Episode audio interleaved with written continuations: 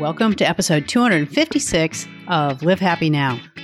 I'm your host, Paula Felps, and I'm glad to have you back with us again this week. If you're like most Americans right now, you're spending most of your time at home. And no matter how much you love the space you live in or the people you share it with, it might sometimes seem like it's the last place that you want to be. Today's guest is an expert at turning our homes into our happy places. Rebecca West believes in putting the ohm back in home, and she does that by taking a holistic approach to discovering what you need from your home and how to make the most of the space you have. She's here to talk to us about how to make our surroundings support what we need. Rebecca, welcome back to Live Happy Now. It's such a pleasure to be here again, Paula. It's a great time to talk to you because you're an expert in homes and most of us are becoming experts in staying home.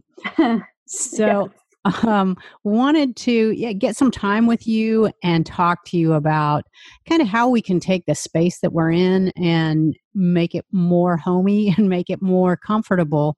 And wanted to get your perspective kind of on what you're seeing some of our challenges are as we have to stay at home more. Oh, I am. I would love to share everything I know and be as helpful as I possibly can. Where should we start?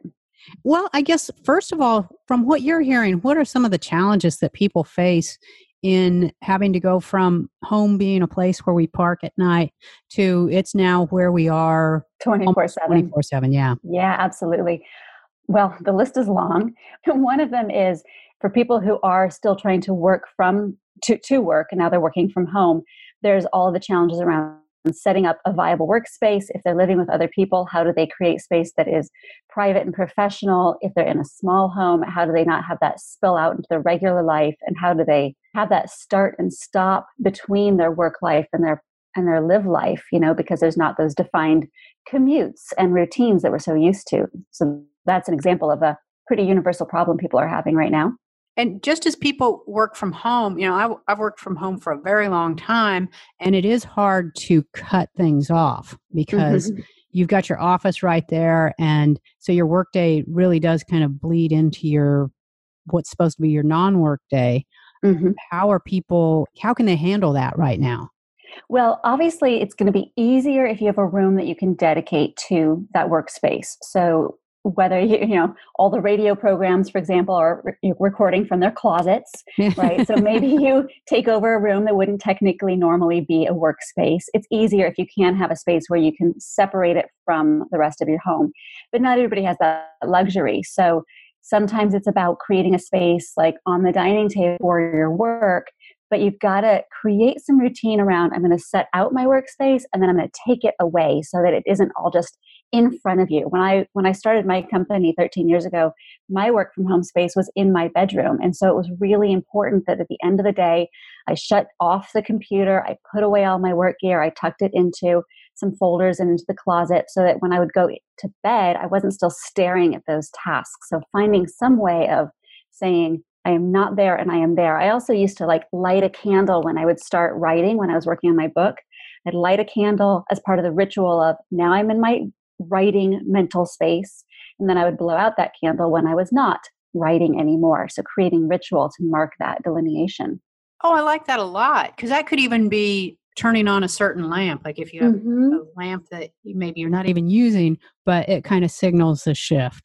Yeah, you know, and even just objects of comfort. You know, maybe you have a certain, if you get a little chilly while you're sitting there working and not moving all day, maybe you have a certain black blanket that goes on your blanket while you're working and it's only your work blanket. It's it's amazing the little cues that can help us create that structure. And that's something we normally don't think about because no, we don't have we, to. Yeah, we just have to go sit down and go to work. Yeah, exactly. Oh, I just said we have to be a lot more intentional now. It's on us. And that can be good for us yeah, it really can. In fact, it's I really think of hard times in life as opportunities. My entire career came out of getting divorced and having to make over my own space. So I think that every time there is a dark moment in our lives, there is an opportunity to create something out of it. And one of the things that this time can be looked at for is if you have habits that you have not been really happy about in your life, this is an opportunity because all of your auto responses, all, all of your automated mind things are totally disrupted. So, this is an opportunity to use that and say, well, gosh, if I'm going to have to intentionally create new habits, maybe I can create new, healthier habits. If before you always would come home from work and go, you know, straight to the cookie jar, now there's no coming home from work. So you can really reset those habits if you take this time to do so. And you talk about doing things intentionally. How do you sit down and say this can be both for an individual and for a family, saying we're going to reshape the way that our days and our habits look? I think it's it's helpful to look forward. You know, think of yourself if we if we have 4 weeks of a stay-at-home order from our governor like we do here in Washington, what kind of a person, what kind of a family would we like to be 4 weeks from now? And what would it take to become that person or that family? So if we decide, you know, one of our values is spending more time together as a family, or one of my values is reading more than watching TV, but in fact, my habits don't reflect that value. okay, well, let's take the next four weeks and create some routine around building that back in thoughtfully. And how do you hold yourself accountable? Because it's easy to have that great intention. yeah. Well, if you're solo, then I definitely recommend reaching out to other people, you know, and having a phone call, having a Zoom call, and saying, here's what I've, here's some goals I've set for myself, and I'd like to be accountable to you for that. If you're doing it as a family, it's easy to keep each other accountable. It's much easier to keep other people accountable than it is ourselves. So use each other for that. But you can also do silly little things like putting up post it notes around the house. If watching less TV is one of your goals, then putting a post it note on your TV that says, Hey, have you read a chapter today?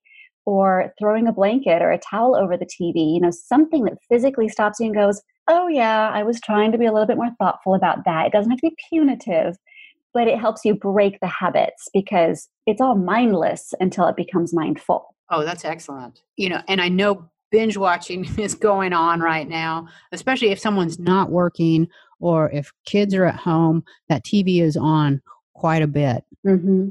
And, and that noise can be very disruptive. That's a lot of noise in a small space. Yeah. So, how do we handle that? the noise itself all of it that whole situation because say say if you have children and they're bored and they want something to do mm-hmm. and they depending on where they are they might not be able to go out and play absolutely how do you how do you make this workable for everyone in the house Okay, well, I think you have to think about what tools might be available to you. And first of all, hats off to the parents out there because anybody who is at home with kids, I mean, you are a soldier in this cause. God love you. oh, man. But, you know, for example, you can get headphones that either connect directly to the TV or at least let you listen in more focused to the TV so the TV can be lower. That's an example of a tool that you might buy on Amazon and put to good use. Maybe you shut the door between the TV room and the rest of the house. When it comes to sending the kids outside to play, when I was taking a walk around my neighborhood the other day, there was somebody getting a little playhouse delivered. If you get a playhouse for your kids, it's drizzling, they can still be out in that playhouse. So maybe there are ways to create outside spaces or pillow forts or something that create some zones for them to play that aren't right there underfoot. And remember, kids won't melt. It's okay for them to play in a little bit of drizzle. Same for us adults. We can go for a walk in some drizzle, right? So, and then it's also just about recognizing when it's too much, right? Because both visual noise, like if your home is really, really messy and the clutter is getting a little out of control, which I'll tell you right now, my office is getting a little bit out of control. And one of my jobs today is to tidy it back up. So the visual noise and then that auditory noise from TVs and radios, and of course, all the people in the house and dogs barking it can really, really wear you out more than you realize. And so maybe doing like a pretend snow day where the power went out in quotes and it's a, a all noises, all electronics, all lights off candlelight night. Maybe do that once a week just to bring down that noise in the house and reset because we we don't necessarily know how noisy our worlds are until the noise goes away for a minute. Oh, that's I really like that because that seems like such a great way to reset your week like on a, mm-hmm. a saturday night or something to to take that quiet time yeah exactly what about situations where you have a couple and both people are working and now they're both working from home and you have to find a way to share this space and each person's work is important but maybe you aren't set up and you don't have a physical arrangement where it accommodates both people's work life Yeah, that's going to be obviously it starts with a conversation. You know, what is it that you're going to need? How much workspace do you need?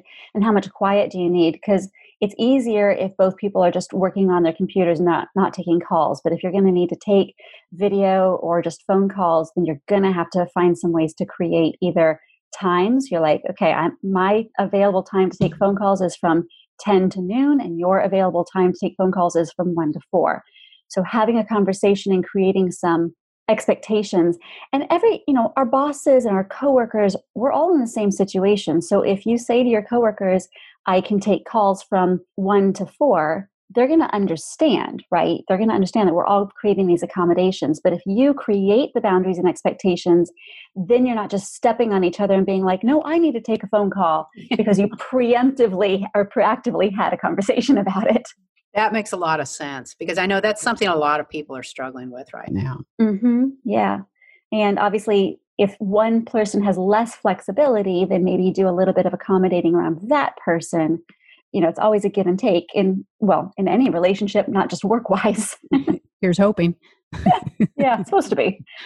And, you know, on the show, we've talked a lot about people in a family situation or with couples, but what about for someone living alone? Because right i know my partner called someone last night and bless her heart she was on the phone for a long time and she said people get really chatty when they're quarantined you know you've got people who really are that who are kind of stuck inside by themselves what is your advice like what can they do with their home and make this feel less like a cell and more like a sanctuary yeah oh my gosh that's a great question and obviously, it's going to be very personality or temperament dependent. Some people, the more introverted among us, are going, oh my gosh, thank you. I've been wanting to social distance my whole life, you know.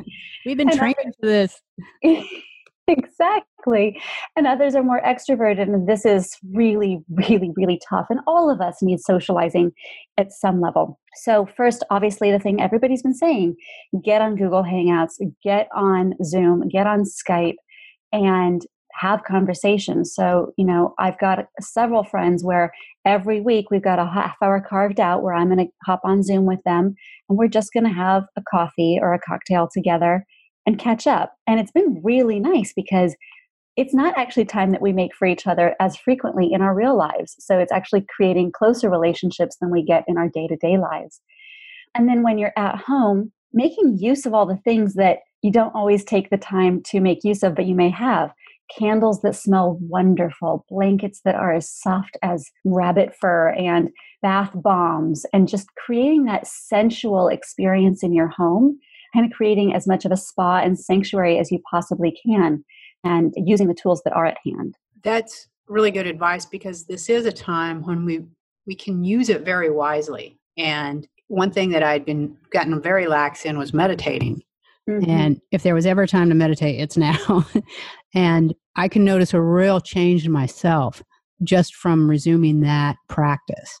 Absolutely. And it can be a very magical experience too. I work with a hypnotherapy coach and when when we do guided work together, my brain takes me to those magical places. So it's not just about calming your mind and your spirit, but it can actually be a way to escape and go to some pretty cool places within your own mind. Yeah, and it's a time to read. We can read books that we've been putting mm-hmm. off.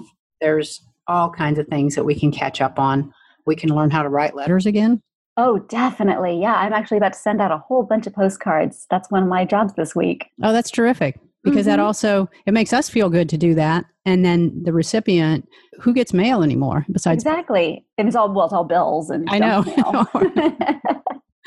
exactly. Yeah. And you had talked at one point, I know we had talked about this before, and you talked about the way the places that we put something affects how we live, like the food, things like that. Can you can you talk about that? That was really interesting. Yeah, well, food, food in particular, because I mean, we're all kind of joking about how we're just home, so now we're all just eating. The anxiety leads us to the the cookie jar and the bread and the pasta and, and whatever comfort foods so it's it's important to a be aware of our habits because we, most of us are moving less you know we're literally just physically moving less and so we don't need as many calories and we're also feeling stressed out so we are reaching for them so when it comes to your kitchen just making sure that things like the cookies or the snacks are not front and center when you open the pantry door or open the fridge door.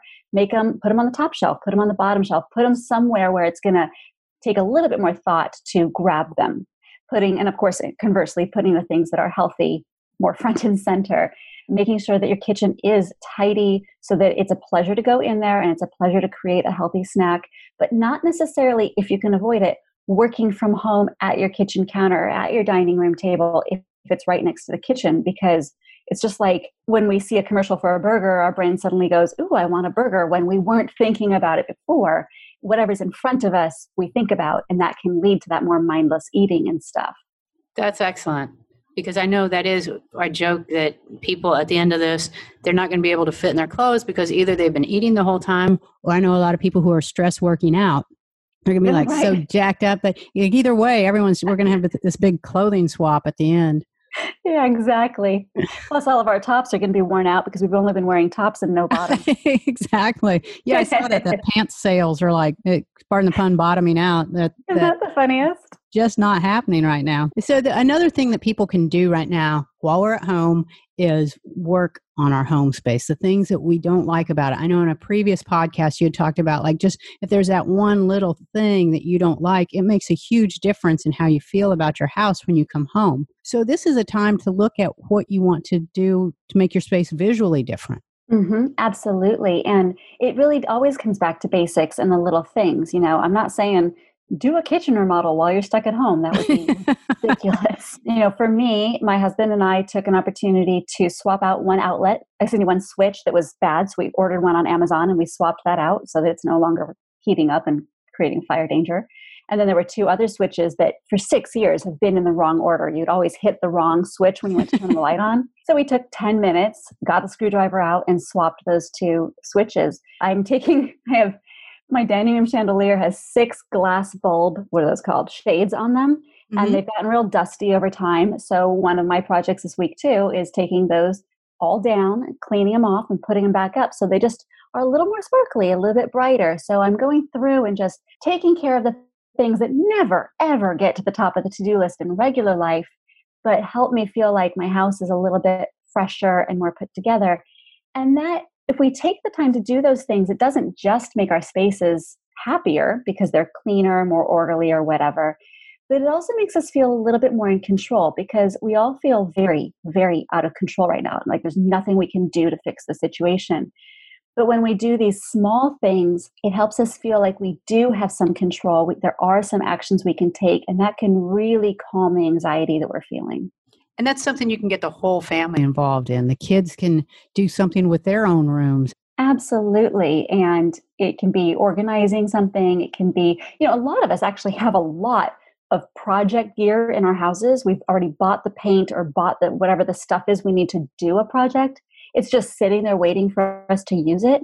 So it doesn't really require a trip to Home Depot if you've already got the stuff sitting around your house. So just put it to use. So what what is it that you hope people are able to do and how do you see them being able to best use this time? So as you said when you come out at the end that you look at it and say, well, we're a better family, I'm a better individual because of this. I mean, well, one of the things is I would just hope that people take the opportunity to make some of those small updates or changes to their space so that when they when we are allowed to leave our homes again coming home from regular life is more of a pleasure because we have the opportunity to do that work right now that we don't usually have time for. And then the other thing would be that we have the opportunity to get more connected with ourselves and with our family members that we might be living with or just Zooming with so that we build some habits that can keep those connections strong even when we're back into our crazy, hectic, busy, normal lives. Like I said, this is an opportunity, but only if we recognize that it is and take action to make use of the opportunity. Otherwise, it's amazing how fast a month will pass and you could be exactly the same as you started out. And that's kind of a waste. Yeah. Yeah, it really is an opportunity. And it's the reasoning behind it is unfortunate but the opportunity is so tremendous that yeah. I, I, think there's there's so much that we can do during this time. Exactly. Well, Rebecca, we are going to tell people how to find your book, the new and improved version of it, and that'll help them give them some ideas about how to make their space a little different and how to make themselves happier at home. I hope so. Yeah. The book, as I said in our last conversation, it's filled with exercises. It's not meant to be something where I just show you pretty pictures and you wish you lived like that. it is meant to be an interactive experience so you can start thinking about your home differently and take action so that your home is supporting the life you want to live, not getting in the way of it. So I hope it's a great tool for people. And I'll tell you what, the publisher priced it so well. It's beautiful, it's filled with pictures, it's hardback, and it's 14 bucks. Well, we can afford that because nobody's spending money on gas. So there you go. well, Rebecca, that is fantastic. And it's it is something we need, like make our space great and make it happy during this time. So we are gonna do that. Wonderful. I really hope that your home is keeping you happy as well, because I know you've been clever about creating some good spaces and that we all come out of this happy and healthy. We will. Thank you so much. It's always a Thank pleasure you. to talk to you. Bye for now, Paula. That was Rebecca West, author of the book Happy Starts at Home. If you'd like to learn more about her book, download a guided meditation, or follow her on social media, visit us at livehappynow.com and follow the links. We hope you're already a subscriber to Live Happy Now, but if you're not, you can find us on the Pandora Podcast Network, Spotify, SoundCloud, Stitcher, iTunes, and Google Play. Just look for us on your favorite platform and hit subscribe so you'll never miss an episode. That is all we have time for today. We'll meet you back here again next week for an all new episode. And until then, this is Paula Felps reminding you to make every day a happy one.